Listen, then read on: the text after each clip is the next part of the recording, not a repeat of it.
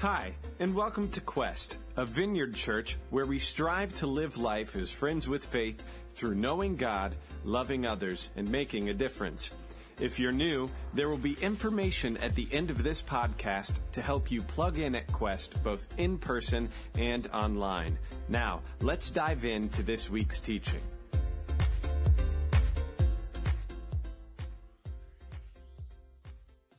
This is uh, just a good reminder of our Costa Rica missions trip is what I'm going to try to frame this as.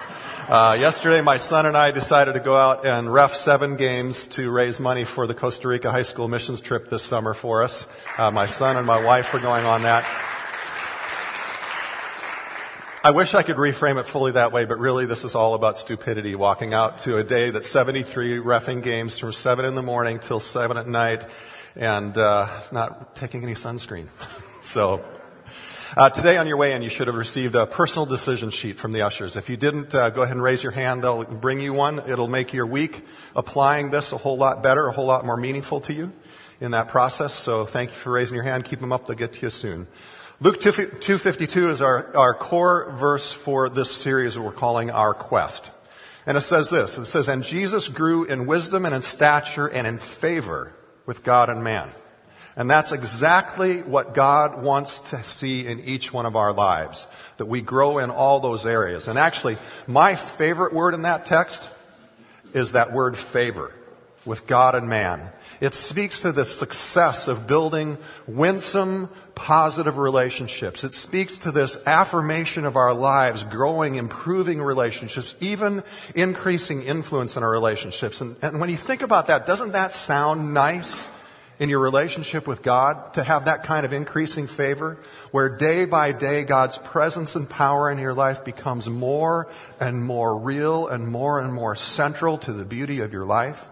Doesn't it sound great to grow in favor with men around you, with women and people, men around you, relationships getting better, more and more joy and love and contentment and security, and yes, even more influence as we continue the Our Quest series in our time together, we're actually focusing on what God wants to do next in our lives.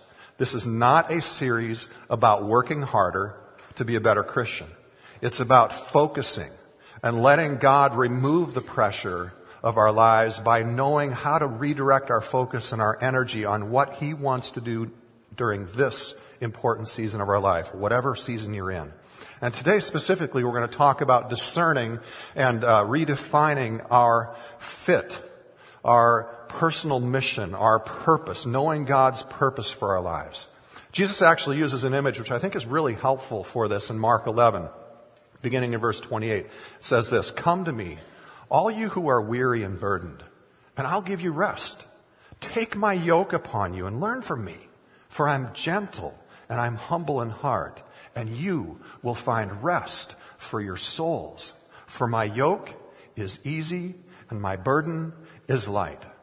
Jesus speaks to the weariness of knowing how to live life well for each and every one of us, how to be pleasing to God, how to find that purpose in life and meaningfully and fulfillingly live life in the best way we were created to live it.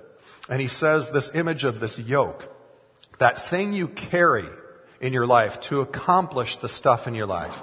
Jesus says to you, I want it to fit really well. I want it to fit really well so that the weight is easy and light, so it doesn't rub you raw and leave you sore and make life more difficult than it needs to be. As we grow in our understanding of our mission and purpose, the idea is that we keep being fitted better to that yoke so that when we feel sore or raw in our lives, then we know we probably need to grow a little bit in that area. We probably need to change something. We probably need to refocus something in our lives. Last week we talked about personal growth and we asked ourselves questions about where God wants us to grow in our personal growth and our spiritual habits, our emotional habits, our relational habits. And we asked you last week just to identify one new bullseye to grow in. Not the laundry list of stuff. This is about not, not about everything. It's about that one thing God wants you to grow in. But the reason we do our personal habits and focus on personal growth is for what we're talking about today. Our purpose, our mission. engaging in God's really good story for our lives, His divine, His divinely ordained life quest for each and every one of us. See, it's not the habits that bring fulfillment. Rather, it's the habits that help us explore more fully the joy of the calling and purpose God has designed each and every one of us for. And whenever we start talking about purpose though, it seems like whenever we talk specifically about God-given purpose or divinely ordained purpose, whenever I'm around that conversation, it seems like tension starts to increase. I mean, there are many people, I think probably everybody, who really desires to know their divine purpose that they were created for, but we still struggle. We start saying to ourselves things like, I, I just work trying to help people buy another product it, so I can make money. I, I don't see divine purpose in that. And when we start comparing ourselves then to people, the Mother Teresa's of the world, the, the people who make the real difference in life, right? In people's lives, feeding starving children and caring for those caught with massive sickness and like HIV and malaria outbreaks. We, we think of people who started clean water initiatives and all of a sudden changed the lives of thousands of people. We think of people who are not common working people like you and I, like moms and dads that we are. And yet, while God may very well raise up many of you into larger leader, leadership positions, God has extremely meaningful purpose for each and every one of our lives, each and every day. Because God designed your life to count. He designed tasks and He designed a fit of a yoke just for you in this life. Yet how do we move by that confusion? that we struggle with when we think about divine purpose and godly sense of purpose. And how do we discover it? How do we fulfill it? And with everything else going on in our lives, right? For a majority of people, I think the biggest barrier to understanding God's purpose and plans for our lives is a, actually a misunderstanding of how purpose is worked out in our lives, of how it's discovered and what it looks like to live in a purposeful life. So to help us, we're going to look through three areas today of personal mission. We're going to look at clarity of giftedness. We're going to look at our sense of calling. And we're going to look at something I'm going to call active engagement. Now, there are many things about Facebook I don't like. There are many things I do like about Facebook. One of the things I like the best is I have lots of good friends who I have a hard time keeping up with because of living in different states and we're, we're so busy. So during those in-between times of seeing each other, we don't communicate a lot, a, a lot very often. When we get together, it's great. But so every now and then, I just enjoy getting on Facebook and going to one of those friends' pages and catching up on their lives by scanning their timeline. I was thinking about that this past week. And I realized God has a different kind of a Facebook timeline for each one of us. Not only do we get to see the things posted that have already happened in our lives on that, but God has things already pre-scheduled to post on your timeline with a date and a time already assigned for that post to happen. Ephesians 2.10, sorry if you think I overquote this. If nothing else, I need to be reminded of this regularly. It says this, I am God's handiwork. God created you as a masterpiece for a masterful purpose. Created in Christ Jesus to do good works. God's desire for you is to have a meaningful, positive impact in life. He wants that for you more than you want it for yourself. And He created you in Christ Jesus to do good works which God prepared in advance for you to do. Your Heavenly Father has all these fantastic, good, meaningful posts tagging you already pre-planned for the timeline of your life. See, our personal mission comes all down to this statement. God designed your life to count. God wants our lives to count for something more than we want our lives to count for something. And yet, isn't it true that one of the greatest fears we continue to run into in life with our friends, even in your own life, is this idea that what if I live a meaningless life? What's the meaning to my life? But see, God designed your life to count. And He wants to remove that fear from your life so that you can replace it with joy. The reality is, many of the things that God has pre-planned for our lives to post to our timeline do get posted. But some of them don't. Some of them are modified. Some of them change. Some of them, get deleted because we're just way too busy. and we're too distracted and we miss what God's doing in our lives. Some of them don't get posted because we miss them because of disobedience or sin in our lives that we won't submit to God and let Him work in our lives. Some of them get edited, those posts, because uh, we're not prepared to engage them well and we engage them poorly instead. Sometimes we miss those things that God wants to do because we have a wrong belief about ourselves. We don't think we're worthy or able to do what God wants us to do. See, we look at our own imperfection and God comes and says to us, here, I want you to enjoy doing this. I've made you for this. But our response all too often to God is, ah, no, God, I, I, I can't do that. That's beyond me. I'm, I'm not good enough to do that. I just mess it up, right? And why do we do that? It's because we forget that God knows our imperfections. He knows our weakness and our sin, and He still forgives us. He still justifies us. And He's thrilled to have us be involved in doing good things in partnership with Him. And so He gives us His Holy Spirit to empower us in those areas where we aren't sufficient, where we are imperfect, so that we still get to do the good things He's designed for our lives. And we just have to respond with faith and with confidence to follow Him. Let's look at the first of the categories, clarity of giftedness. What are you good at? Not what are you better than anyone else at? The question is, what are you good at? When you do something or you help someone out, what do they say you're good at? What strength or help do you bring to them in that situation? The Bible speaks repeatedly about God giving, gifting us. He, he, talks about it through the parable of the talents. He talks about it in Paul's epistles in, by talking about spiritual gifts he gives us. He, he talks about it in the very verse we talked about today that he created us for good works. He, he uses metaphors in the Bible of the body of Christ saying we all have a purpose and all have a thing. Jeremiah, he talks about us even while we're in our mother's womb. He's created us with a unique purpose, a unique value value and meaning for life. There are many things and many ways to refine our understanding of our giftedness. And it's really important that we look at this from time to time. It's just kind of a, an inventory, a refocusing thing we do in our life because we, we continue to grow. Circumstances change.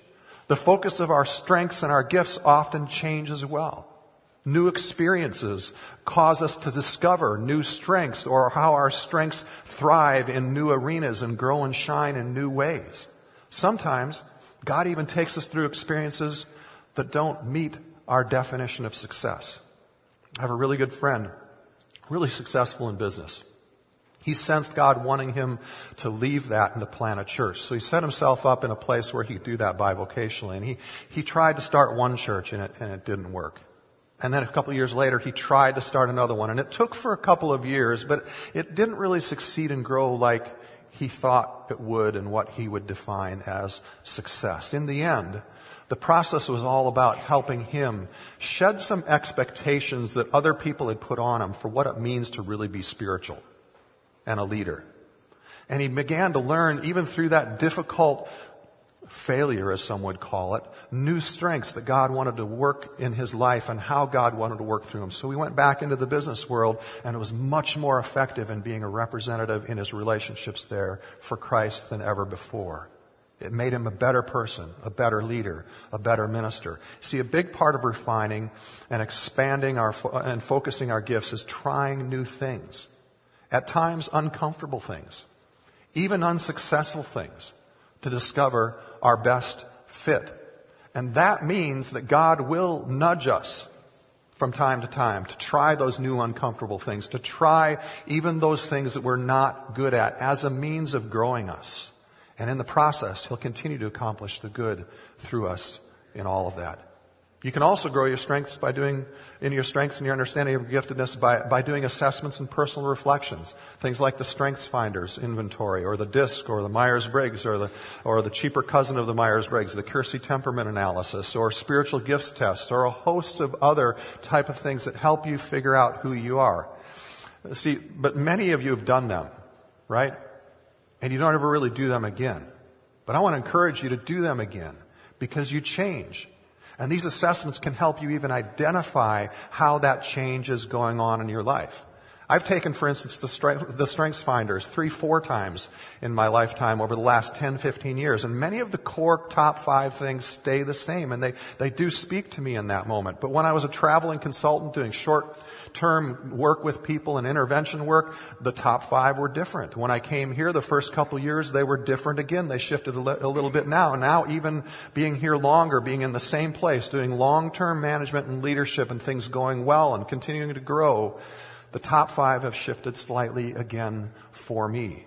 And whenever I take those types of assessments, I treat it as this opportunity to reflect and to pray and for God to come and refocus me on the gifts that are most vital to this season of my life. The ones that He's growing and working in, developing now. And that's the value of doing those things over, over and over again because God designed our life to count and He gives you the gifts when you need them to do the things that count. The point of today of this section is where is God wanting you to focus? Where's God wanting you to grow and refine the gifts and the talents He's given you? How might God be inviting you to take a risk doing something you're not comfortable with yet so that you can identify new strengths in your life? The second area I want to talk with you about today is, is the area of calling. Calling is this term in Christian circles that, that kind of means what's the focus of your God-given impact from your life? I mean, God designed our lives to count, and, and calling is this, this unique difference our life makes in the lives of other people. To help you uh, prayerfully, prayerfully reflect on this, uh, ask yourselves questions like this. When I serve or lead in a certain area, what's the unique impact I bring to the situation? Is it bringing people together because I, I pay attention to individual needs and care for individuals? Is it uh, uh, the unique way I anticipate the needs of the group and, and facilitate relationships and network to address those needs? Is it the way you bring calm to a conflicted situation by your presence or your clarity of direction, or is it something else? When you serve or lead and things are going well, what is it about that situation for you that brings life, that brings fulfillment, that brings satisfaction to you in that moment? When you do something or see someone do something that really moves you, strikes a passion in your heart, maybe even brings you to tears, what is it about that situation that moves you? That might be the focus of your calling. It's also possible you might just be really emotional that day, right? But more than likely, there's a piece in what moves you to tears that reflects your calling in life. When you see someone or something and it really makes you angry and passionate about wanting to correct it, what is that? It's possible that passion is part of your calling or a reflection of a piece of it. Again, it might be that it was just really offensive and you're just really angry about it, but often our strong reactions reflect a piece of our calling, the difference we were designed to make in other people's lives. God designed your life to count. And Jesus says in his version of Ephesians 2.10, found in John 15.16, that he wants your life to count in ways that are lasting, bring lasting meaning, not just something that's here today and gone tomorrow. Still, there are many big questions uh, uh about our lives counting, and, and those questions are oftentimes daunting to us. They leave many of us struggling. They leave many of us feeling like we can't quite nail it down. And, and I think another reason why we struggle with this is, is, is simply this. We connect calling directly too often to the tasks that we fulfill in our vocation and the outcomes. And that's completely understandable. I mean, our, our world talks about calling only in the context of vocation typically. Pastors often say they feel called to the ministry. Missionaries feel called. So when we tie calling to vocation, we therefore have people saying things like this. I'm a banker and I, where's God's purpose in writing another loan? Right? I'm a computer programmer. Where's God's divine impact through me writing another line of code? And sometimes, um, the difficulty of our lives, we're called, sometimes in our lives we're called to this laser focus that, that's directly career focused. I mean, we see it in the Bible. David's called to be a king. Mary's called to be the mother of Jesus. Paul's called to bring the good news to the Gentiles. Among our very own people here, Scott Marrier is called to warm to help people struggling with financial and food scarcity stand on their own.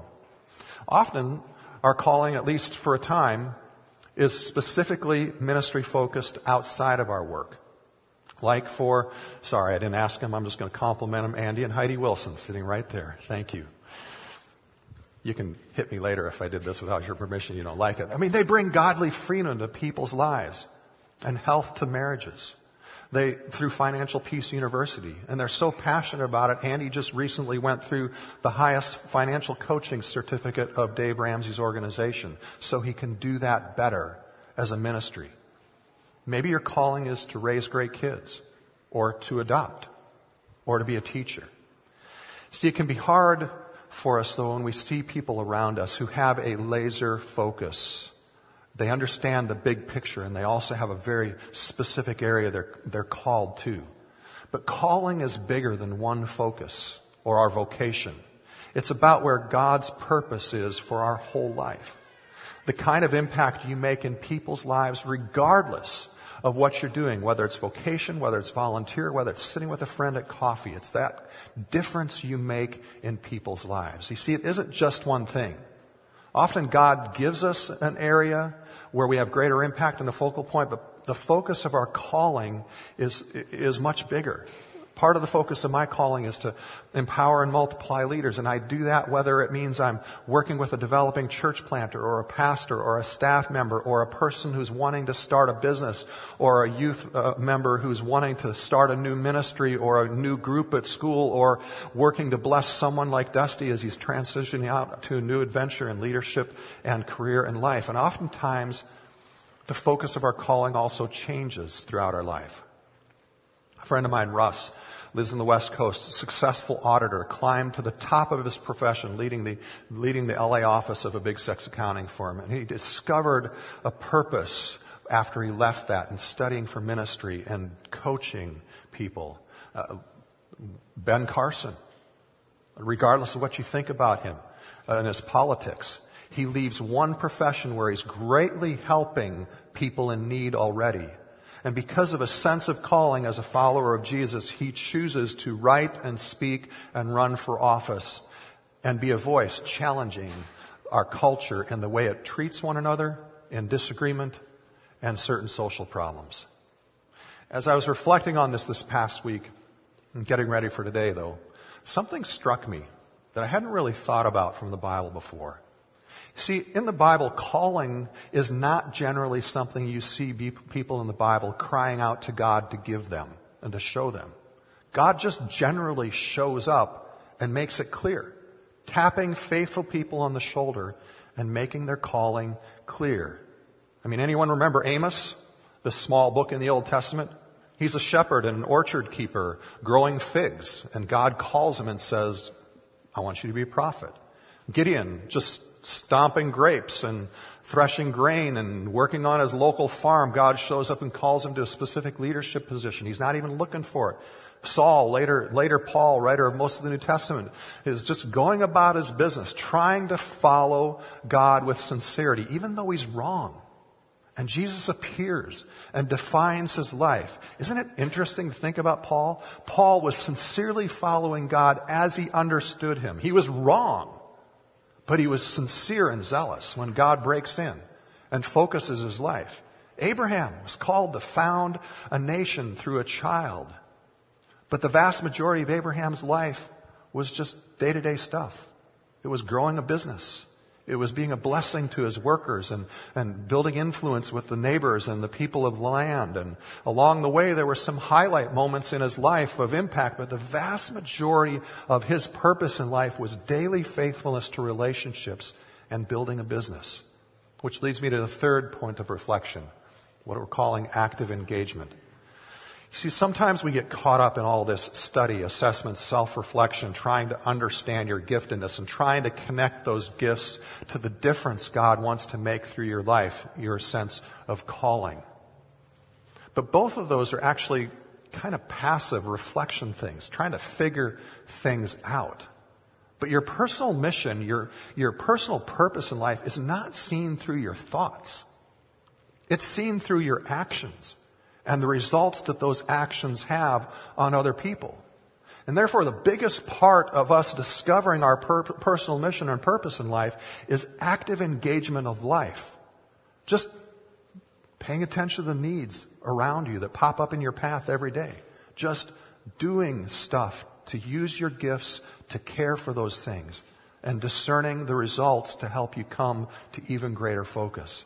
See, discovering our personal mission and our purpose is like, is like a quest. It's like an active journey to somewhere. We, we kind of generally know maybe some of the things about where we're going, but with each bend in the road or each mountain pass that we crest, the next steps become much more defined because all of a sudden we see that we need to change our route or we need to change our approach to the next goal because of the new circumstances and the new challenges facing our life. One of the problems with life plans that many of us have gone through, and I, am I'm a fan of those. But one of the problems is that we feel a need to figure it all, all out, to construct our life ahead of time. But life and purpose is a process of discovery. And that discovery happens through just doing things, through active engagement. We're a part of God's story. We're not constructing something. We're discovering something and walking in that, what we discover with God as He leads us. It's not the Marty McFly approach to your future is whatever you make it, so make it a good one.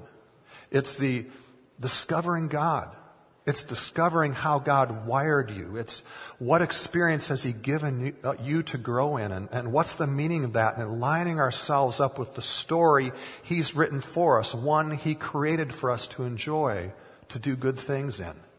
More than the gifts and personality assessments, which are helpful more than defining our focus and the difference we want to make in terms of our calling, as helpful and as needed as that is, and God does reveal those things more clearly with age as we grow. Discovering and living in your purpose is simply daily, faithfully, actively engaging in what God is posting on your timeline for that day. It's simply using your gifts to love people in whatever comes your way each day. Abraham, as I noted, had this broad idea of his purpose in life, to found a family, a nation, and a faith. But if you recall, his efforts to construct his purpose didn't work too well. If you remember his story, when Abraham tried to figure it out and construct his purpose, it resulted in strained relationships with his wife. It resulted in broken family dynamics with Ishmael. Only when Abraham lived life post by post on his timeline that God was putting there, paying attention to love and faithfulness within each day as God led him, did he fulfill the calling God had for him on his life. And that love and faithfulness again often looked like simple taking care of business, simple caring for family, caring for neighbors, being a good neighbor, being generous, and being kind. On your personal decisions this sheet this week, there are a number of questions for you uh, to personally reflect on. But I've also added this week some conversation questions that you can ask other people around you to give you input, to help you understand, maybe with a little more clarity, your gift and your calling in life. God designed your life to count, and our role in that process is remembering to regularly reflect and refocus on how God is giving us opportunities to count and make a difference today. Now, this past week, I had a, meet, had a bunch of meetings, and one of the people in one of those meetings present was a, a person who works for a government agency. And uh, he started talking this last week, just telling how in this past week God's purpose popped up in his timeline, in his job. And I asked permission. He gave, gave me permission to share this anonymously. His team was called into a company in our state that was out of compliance. And because they were out of compliance and because it was going to be so big and so expensive to fix everything, they were almost certain to be shut down. They had actually already started laying off their 170 employees, trying to just cut down with the inevitable coming up. And this man's team came in with a, with a mandate to serve this company and do whatever it took to get them back in compliance fast enough, which meant 80 to 100 hour weeks. It meant weekend phone calls and late night phone calls with bosses and their bosses and their bosses all the way up to the governor's office. It was a tiring and frustrating week. But in the end, they were able to save 160 jobs in a county and a community already struggling with poverty. Can you imagine the impact that that made? Touching lives possibly for generations to come with a positive difference. And as he told this story, he rightly saw this past week as one of those God's good works prepared in advance for him to be involved with. And he worshiped God in the midst of that opportunity, even though it was so pressureful, so frustrating, and so tiring. About two years ago, we had one person sense God t- God's tugging on their heart to start a garden here at Quest, to grow food for those in need. And that team has grown to dozens involved now. Last year we had over 500 pounds of food and over $300 raised for those in need and it continues to expand. And actually this year one of the exciting things is it looks like we may have our first outside community partnership with that, giving us the opportunity to have people who aren't even part of Quest, who aren't even part of any church come and maybe serve alongside of us in the, in the garden, giving an opportunity for relationship, uh, friends with faith to be lived out. All that through the simple love of sticking your fingers in the dirt and growing green edible stuff. I mean, just looking at what's in front of you and the gifts that you have. Imagine what God can do if we would all allow ourselves to just refocus even just a little bit, not, not add more, just refocus every day and look at those simple opportunities God has given us to serve and love people, what the results will be. Again, I mentioned Andy and Heidi earlier, but uh, Zach and Hillary joined them in following the nudge of God to focus their gifts and calling after taking Financial Peace University. They continued on as leaders and the result is that people within Quest and outside of Quest have reduced debt by hundreds of thousands of dollars. We've seen families and marriages saved, becoming stronger because there's less stress in fighting over finances and there's greater financial security and it's even resulted in greater generosity an increase in that, giving more to God and what He's doing here at Quest and other places in the community as well, resulting in ministries of the church expanding, like counseling and other areas. Because of them giving that simple gift in one area, there are hundreds of people, many that they don't even know, many who even haven't been through Financial Peace University, whose lives are being touched because of that. And there are more stories like that. God designed our lives to count. And He designed our lives together as the people who make up Quest to count. Think of the difference that can be made if 300 of us who attend Quest in similar, simple ways just decide we're going to do that next thing in front of us that our gifts fit in and how much impact that could make in people's lives. God designed your life to count. How does He want to grow you? Letting Him make your life count even more this year. Go ahead and come on up, worship team. Lord, we just ask that you would come and that you would use this intentional reflection time that we're allowing ourselves to be in. This time where we listen to what I say here and, and we allow you to come and speak to us. And it's a time this week where we, where we just take the simple questions and we have other people speak into our lives or we look at our own life and we reflect. Lord, would you take this time for us to allow your fit for us to become better? For us to refocus so that the soreness of life is lessened, that the weight and the heaviness of life is lessened but the impact of our lives is more. Would you give us the patience, Lord, to, to come to you and wait for you to post stuff on our timeline? Instead of feeling so much pressure about where we're going, Lord, would you instill in us a trust that you already have it figured out?